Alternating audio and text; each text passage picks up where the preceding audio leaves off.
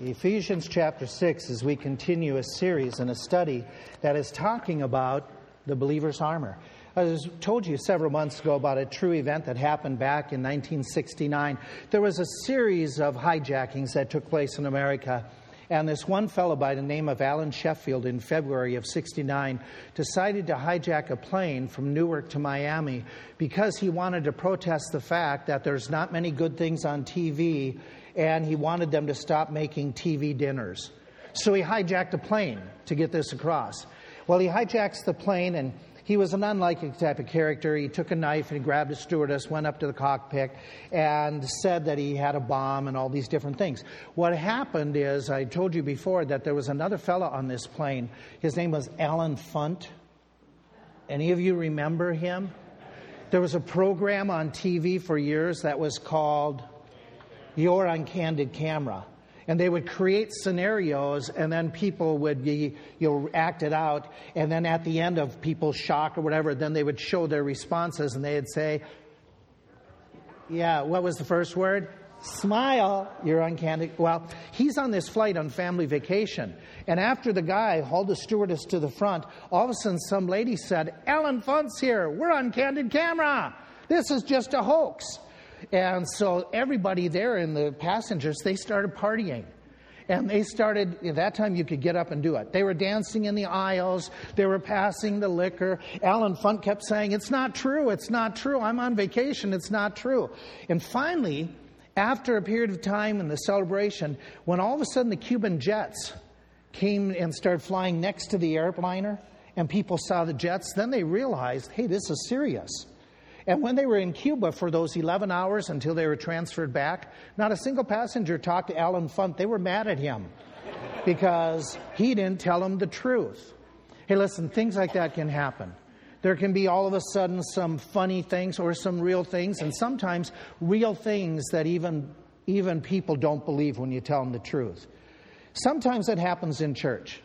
In church, we tell you something, we warn you, and you, some people say, ah, it's not true. This is one of those series.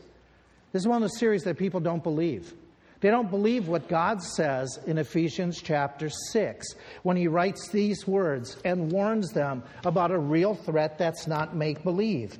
Finally, my brethren, be strong in the Lord and in the power of his might.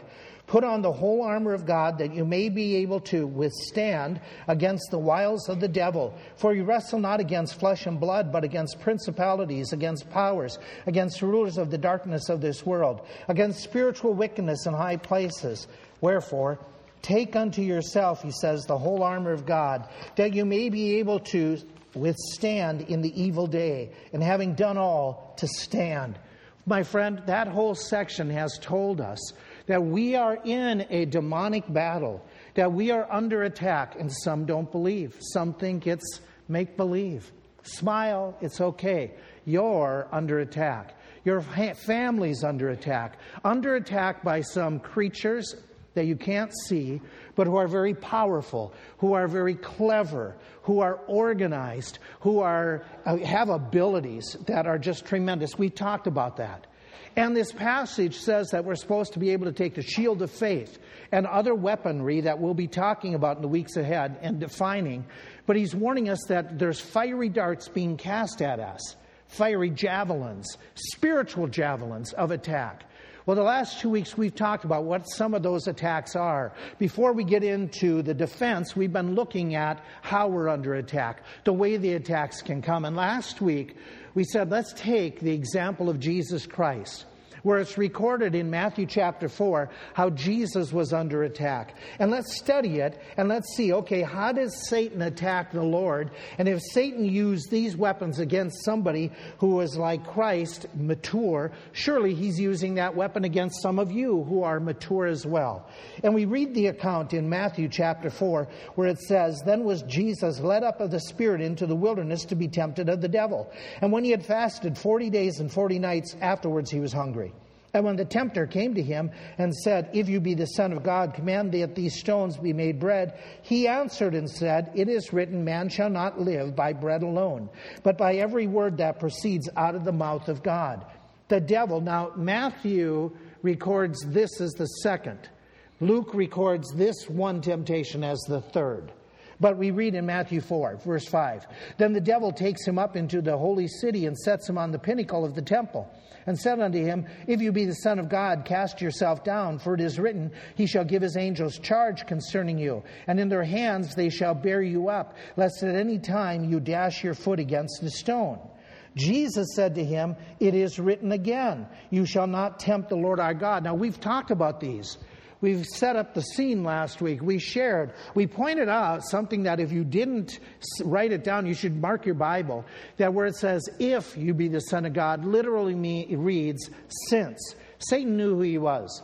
Satan understood. And Satan's attack of saying to Jesus after being hungry, it was basically saying to him, You don't deserve this, Jesus. These circumstances, this isn't fair what God has put you through. You're His son. Surely He would treat you better than this. You have the power. So why don't you use the power to alter your situation? Don't wait on God anymore. Just do and provide for yourself. And Jesus' response is basically saying, No, I'm not going to go after what I want. I'm not going to do what I think when I think. I'm going to rather trust the Lord. But Satan says, Do what you do want. Make yourself feel happy. And Jesus responds with Scripture that we need to live by the Word of God, that we live by the principles, the promises of the Word of God, even if it means we wait, even if it means we don't satisfy our fleshly desires, even if we don't get everything we want at that moment. He says, I'm going to be trusting God. I'm going to wait upon God and let God provide for me, which, by the way, God did at the end of the story. Look at verse 11. When it's all done, after Jesus remained faithful, the devil leaves him, and behold, the angels came and ministered unto him. God planned. God planned on providing for Jesus. And Jesus wisely said, I'm going to wait. I'm going to follow God's timing in this. Then he took him up to the top of the temple. One of those roof peaks, one of those ledges that look down over the temple, over the side of the walls, down into the Kidron Valley. And he says, Hey, listen, You've been saying that you are, the, you, you are the Son of God. You've been saying you want to trust the God. You're going to rely upon Him. And so basically, God's word promised you, and he quotes scripture. Satan used the Bible. He's aware of it. He said, Hey, here's what the scripture says about you. He shall give his angels charge over you to keep you in all your ways. They shall bear you up. Jesus. God will protect you. God promised that. So if you really want to trust God, trust him by jumping off the edge and put God to the test. See if God won't provide. See if God won't take care and protect. And Jesus' response is very simple, which we just read Don't tempt the Lord thy God. Jesus knew he shouldn't tempt the Father. Satan, you certainly shouldn't tempt the Father. We shouldn't tempt the Father. And basically, he says, hey, it's inappropriate for us to demand God to prove himself to us. It's inappropriate for us to test God to see if he'll keep his word to put ourselves in scenarios or circumstances that say, hey, God, I'm going to see if you really care. That's wrong. It's wrong for us to presume upon God that He will do what He says, even though we're not doing what we're, what we're supposed to, or we're doing what we're not supposed to do, and we're going to just, just rely upon God. Just trust God, even though we don't do our part. We made some, some thoughts about this last week that you and I are not to take God for granted, but it happens. There are individuals who will all of a sudden go out, they will overcharge, they will overspend, they will not be wise in their finances, and then they throw the burden of the bills on God and say, Well, God, you said you'd provide. I'm not practicing wisdom. I'm, I'm violating scriptures in other areas, but you're going to provide, God. That's what you said. Well, that's wrong. That's tempting the Lord God. It's wrong to assume God is going to answer your prayers when you don't even pray. It's wrong, as we said last week, to assume that God will help your kids to become godly kids, even though you don't give them a godly example. That's wrong. It's wrong on our part to say, hey, I'm going to go out and sin, and afterwards I'll confess, and God will remove all the consequences. It's wrong on our part to assume that God will make our life easy just because we show up for worship.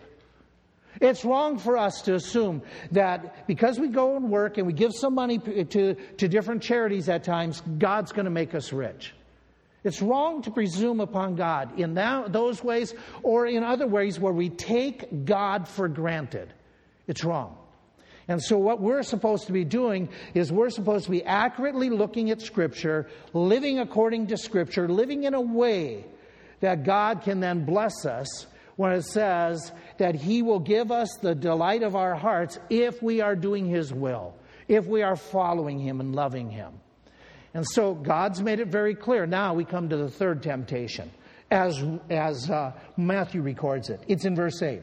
Again, the devil takes him up into an exceedingly high mountain and shows him all the kingdoms of the world and the glory of them, and said unto him, All these things will I give thee if you will bow, fall down and worship me.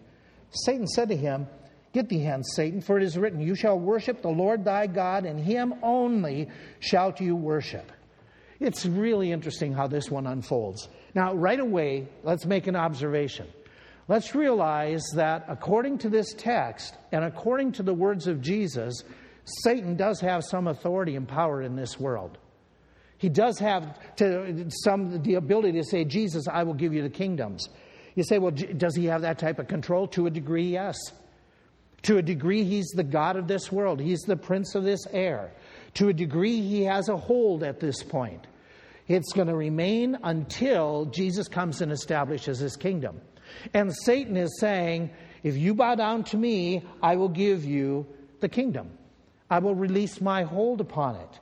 And so Jesus, I'm sorry, Satan is giving Jesus something that God has already promised Jesus. And Satan knows it. Satan realizes that in the past, Jesus has been told and been predicted that he is going to rule and reign the entire world. We read that in several different passages, but I highlight two of them where it talks about his is going to be the inheritance to the uttermost parts of the earth, the possession of Jesus Christ. That he will be given dominion, the glory, a kingdom of all people, of all nations. That he will have total control and everlasting dominion. And Satan knows this. Satan knows that God has planned for Jesus that he will one day rule. It's interesting that Satan knows the Word of God. One of our folk pointed out last week that Satan knew, even though it's not recorded, Satan knew what God had told Adam and Eve. And he challenged it. Yea, hath God said? He knew about it. So Satan knows the promises that are there. And basically, what Satan was saying to Jesus, to those, he was saying, Since you're the Son of God, and you will one day be given the world to rule, but right now I've got my hands involved, then why not take it now? I'm going to let you have the world right now. I'm going to let you be in charge, and I won't, won't fight at this point if you bow down and worship me. If you acknowledge my authority, if you acknowledge my, that I'm a legitimate authority, control of your life, a master, somebody that you would give obeisance to. If you do that, Jesus, then what I will do is I will let you have control without a fight.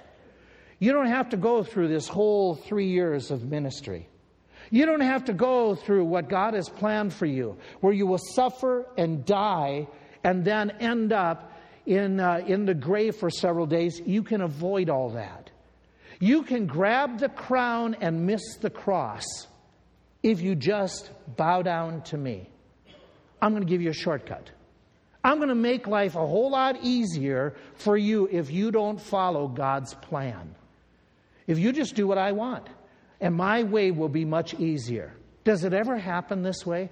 That Satan says, hey, listen, it's okay to follow the Lord, but you don't need to do it all the time. You don't need to do it all the time, Jesus. Hey, if you just give me a little bit, I'm going to make life easier for you. All you have to do is just, you just have to lie just once or twice. You don't have to become a chronic liar, but just lie a few times, and I'll make life easier for you. Hey, listen, if, uh, if you just cheat on this one test, it'll be easier for you at school. I'm not saying you're going to cheat, I'm going to want you to cheat every time, just this once. Just bow down this one time. And you cheat this one time. Hey, um, you don't have to do the hard thing of loving and submitting to your spouse and working at your marriage. You're, you deserve better. So why don't you make life easier and just focus on yourself and do your own thing? And don't follow God's word, and, and it'll be easier for you.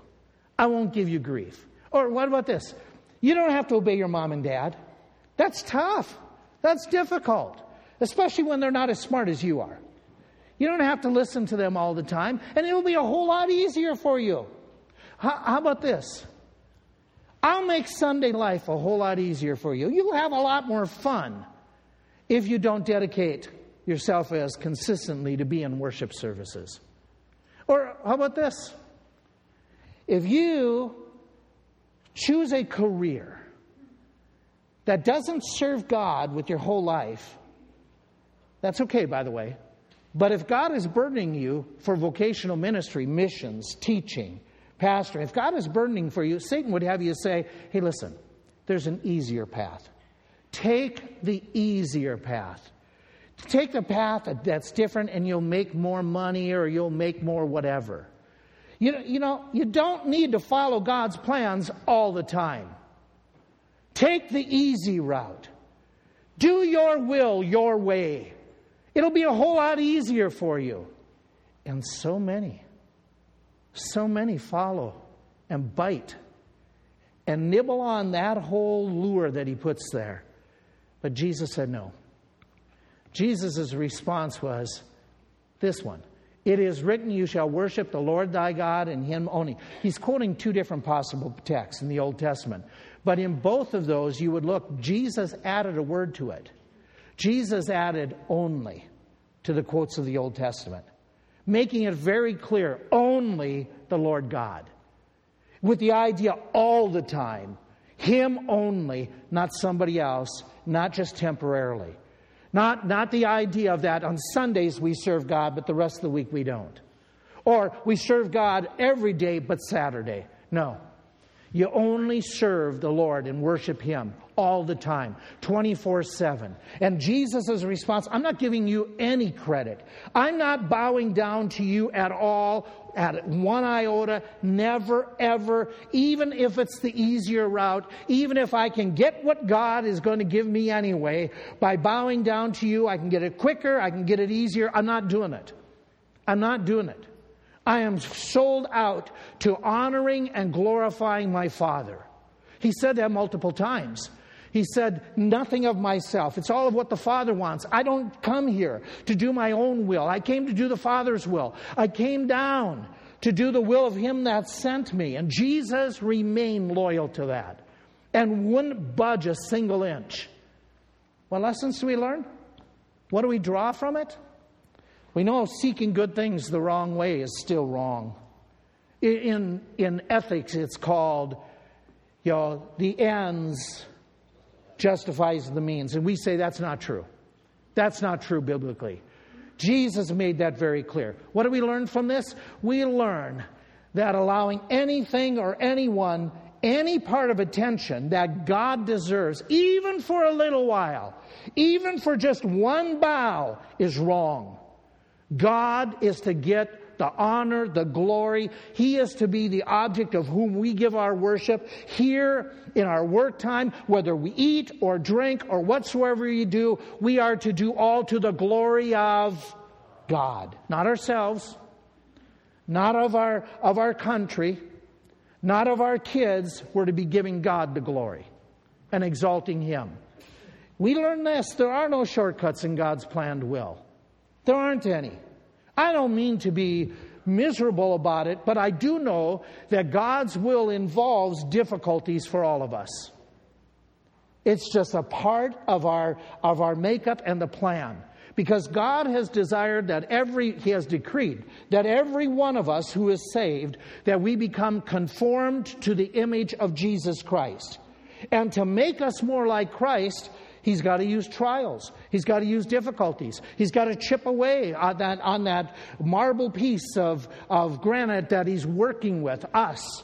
He's got to mold the clay, and sometimes it's not easy, though we want it to be easy. We want no difficulties. We want no challenges. But he makes it clear there's no shortcuts. There's no shortcuts to raising godly kids. Oh, I wish there were.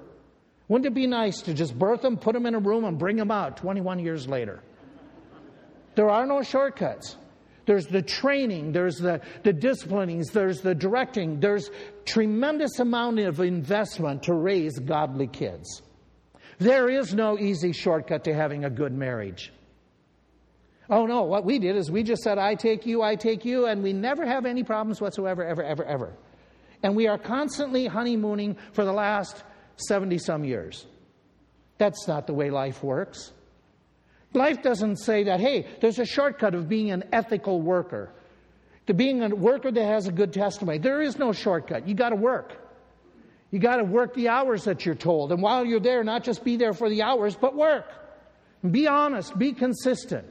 Satan would say, take a shortcut. There are no shortcuts in life in, in honoring the Lord. And just because it's easy and comfortable doesn't mean it's God's will. Don't get caught up in that health and wealth gospel that says that God wants you to be happy all the time and God wants you to have no problems. That's a lie from Satan. That is not truth of Scripture. And so we know that that's exactly what God is, uh, you know, what Satan has said. And so we need to beware of the temptation to do God's will our way. We need to beware of this temptation to do your will your way.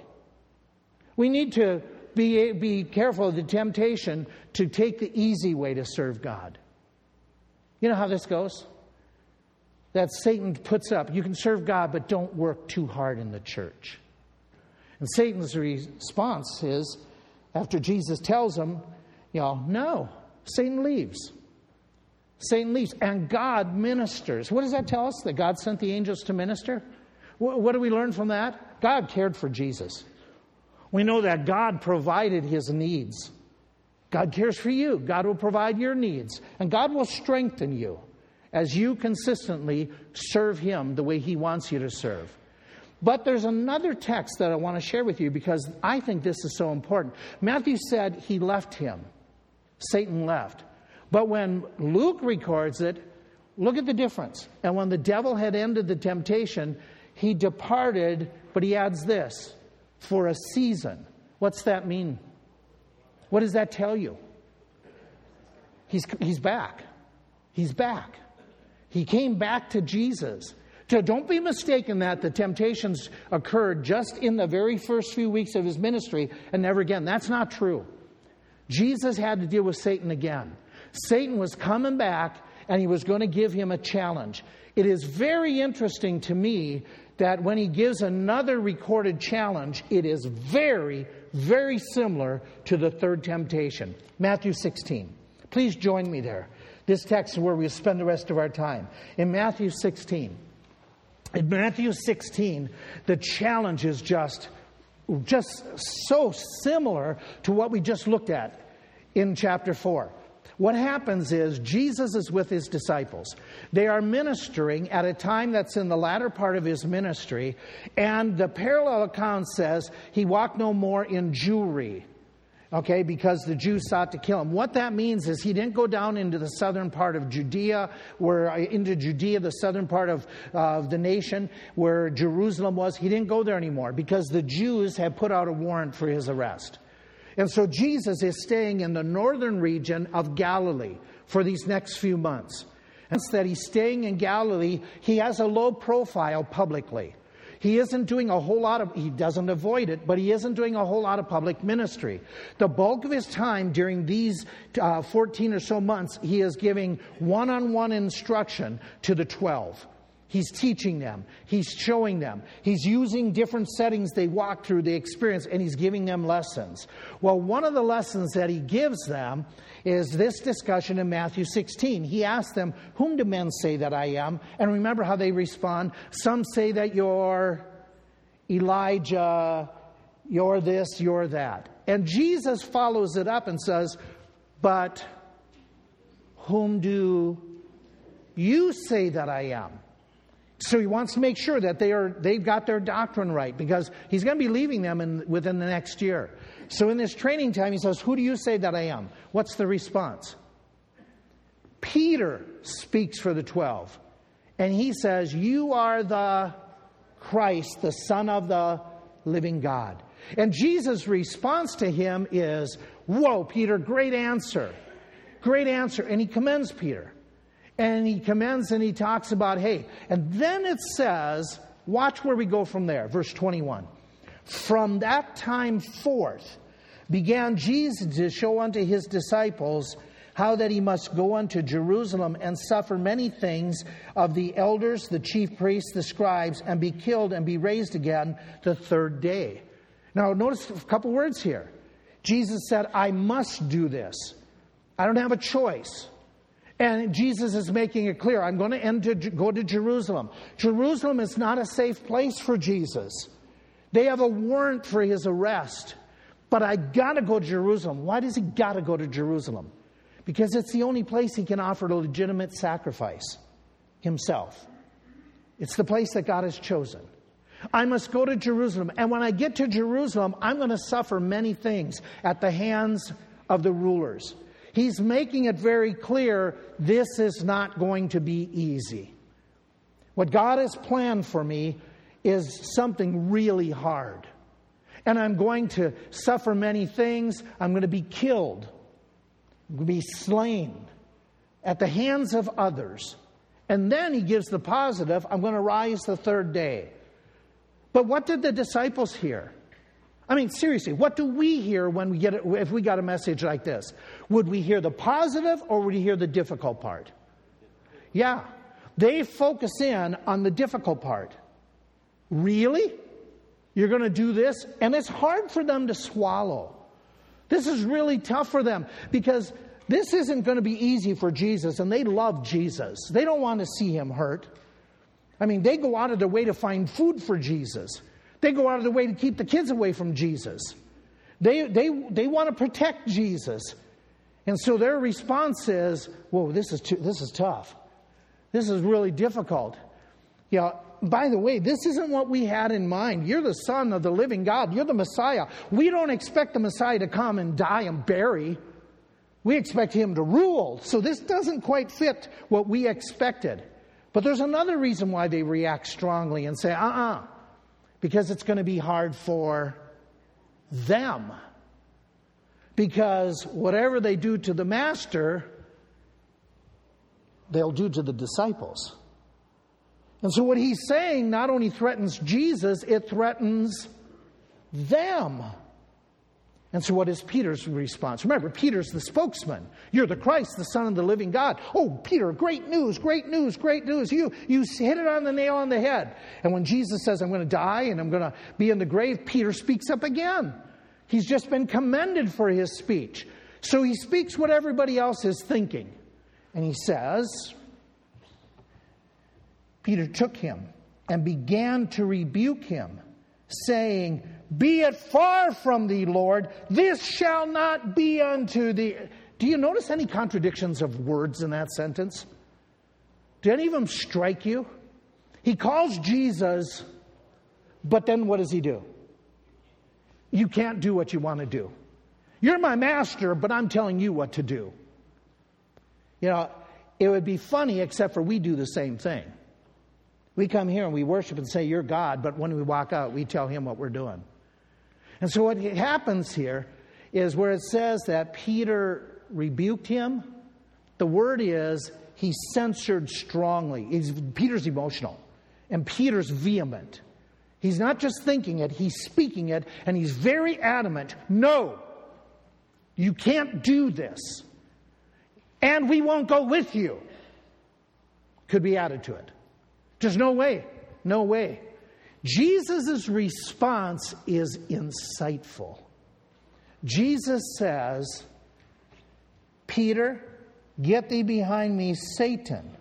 You're an offense. You savor not the things of God. What's he mean? You're a, you're a stumbling block. Peter, you, you are telling me something that is keeping me from doing the will of God. You're a hindrance to me. You don't have your mind set upon doing the plans of God. You are more focused on what will be comfortable for you and what will help you than what God would have. And so it's very clear in this text. Jesus makes it very clear that Satan was behind the comment of Peter. Satan was involved. That he used another person to try to dissuade Christ from following the hard will. He tries to get Jesus to skip the cross and grab the crown. And so what happens here, it's very similar to what it was stated. And basically, Jesus, you need to find an easier way. Uh, Jesus, don't extend or expend yourself, rather, excuse yourself from serving God in a hard task. That's what's happening in this text. So, what happens is really what scares me the most is, is not only the attack, but Satan is clever enough at times to use people who are very close to us. People we love, people that we trust, people in our inner circle that can dissuade us from doing the hard tasks that God would have us to do. Challenging. Challenging. God presents you an opportunity for ministry, and you're encouraged to let somebody else do it. God says through somebody, Would you help with VBS? Would you help teach kids? Man, it's too hard to prepare those lessons. It takes a lot of my time. Or a number get asked, Will you serve as a church officer this year? No, we need a break. Let somebody else do it. Or we ask, will you do a home Bible study? Will you take a Bible study and open up your home and do a Bible study and invite your neighbors in? I'm busy. My days are filled. Between my work and cleaning house and doing the gardening, I just don't have time to serve God that way. Or it comes this way we preach on fasting. And the response becomes, well, I'll just pray. I'll add another minute to my day. I'm not going to fast. Or all of a sudden, we announce prayer meetings. And we're too busy for just one hour, one month, a month. Because our lives are so full. It's too difficult. Have devotions with your kids? Man, that means then I'll have to get off the computer for a while. Besides, that's my spouse's job. Gather together to read the Bible? There's so many other things I, I can find to do that are much more fun on Sunday afternoons, evenings, other times of the week. Or, you know, God says you're supposed to be visiting widows, giving them a hand. But we'll, we'll, we'll care for the widows, we'll smile at them on Sundays and that'll be it. Or, God says we're supposed to give a verbal witness. We're to go out and do what Jesus did. Well, you know what? I'll, I'll do this. It's not as offensive if I'm just kind. And if I'm kind and loving, and by the way, we should be, but if I'm kind and loving, hopefully somehow that will become a witness without the Word of God but it's easier. Really? Is this what God has called us to? Is this is where the church has become? That our first concern is finding the easiest ways to serve God and let others do it? Is that what Jesus would have us to do? I don't think so. Because when, when Satan, through Peter, poses this as an option to Jesus to find an easier path, what is Jesus' response? Read, read with me the next verses. Get thee behind me, you savor not the things. And Jesus said unto his disciples, verse 24, If any man will come after me, let him what? Deny himself and take up his and follow me. For whosoever will save his life, they're going to lose it. Whosoever will lose his life for my sake, they're going to find real life. For what is a man profited if he gains the whole world and yet loses his soul? Or what shall a man give in exchange for his soul? For the Son of Man shall come in the glory of his Father with his angels, and then he shall reward every man according to his works. What's Jesus getting at? He never intended for his disciples to take, the easy road. He never intended it for us.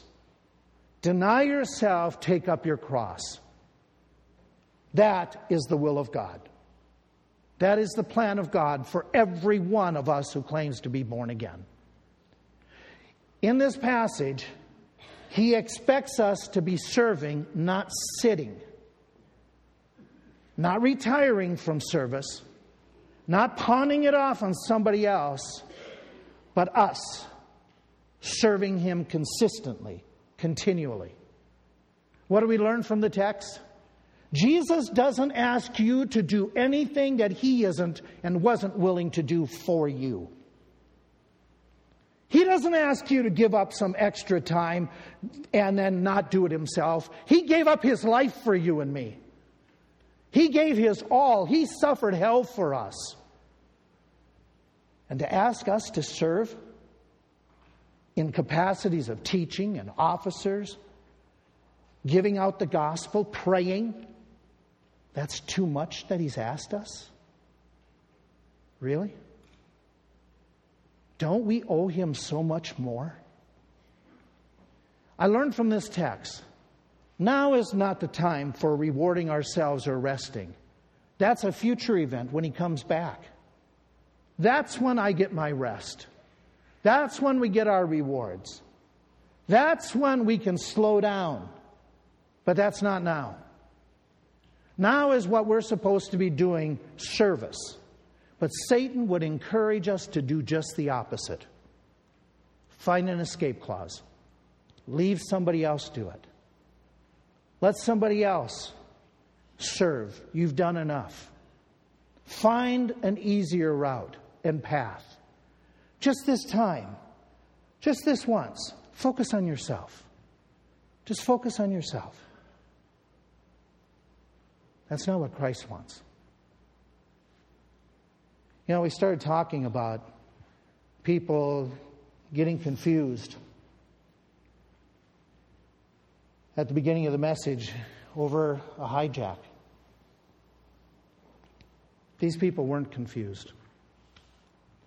Early one Sunday morning, several years ago, 40 passengers and crew members boarded a large jetliner plane traveling nonstop from Newark to San Francisco on a beautiful morning like this one.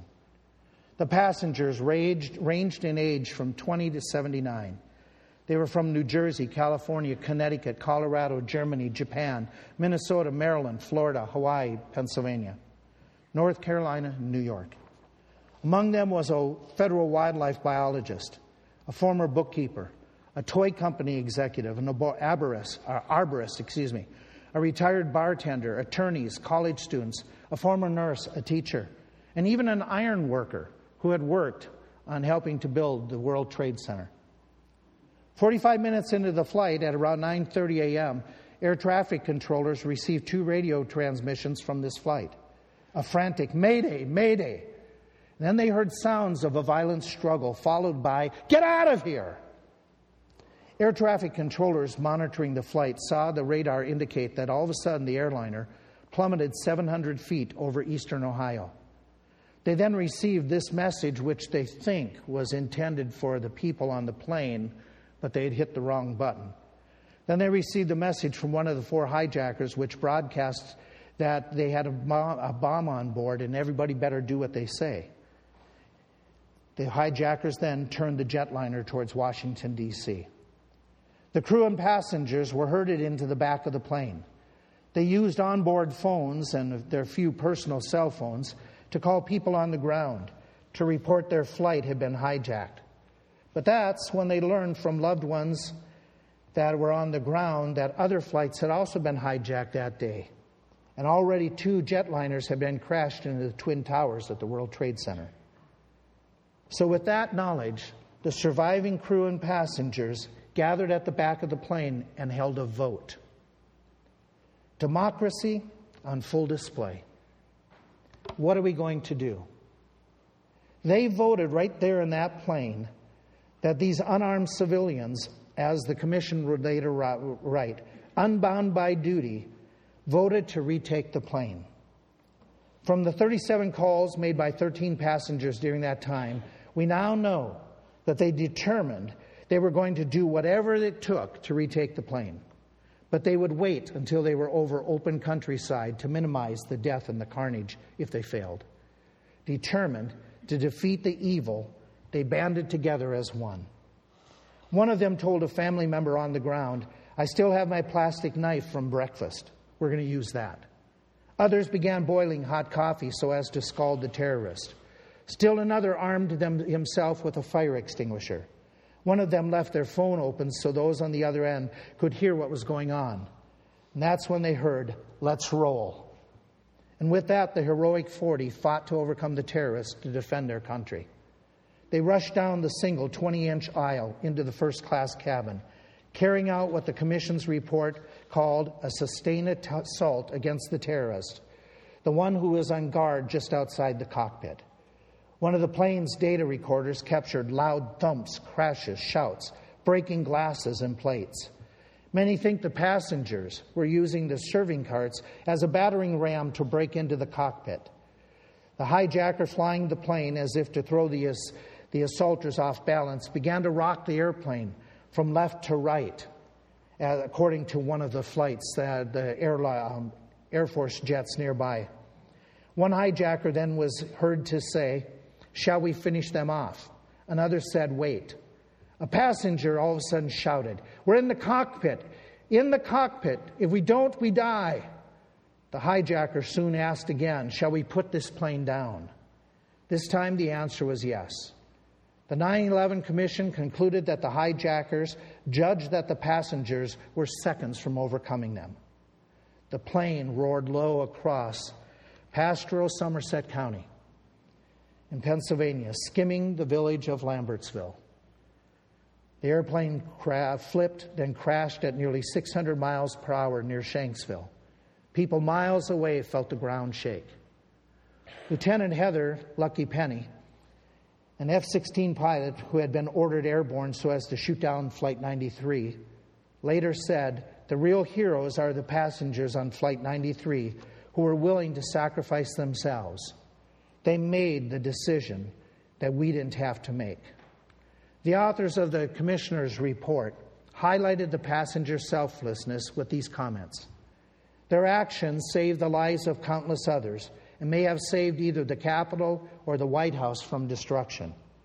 The report then reached this astonishing conclusion the defense of U.S. airspace on 9 11 was improvised by civilians who were willing to serve country and others.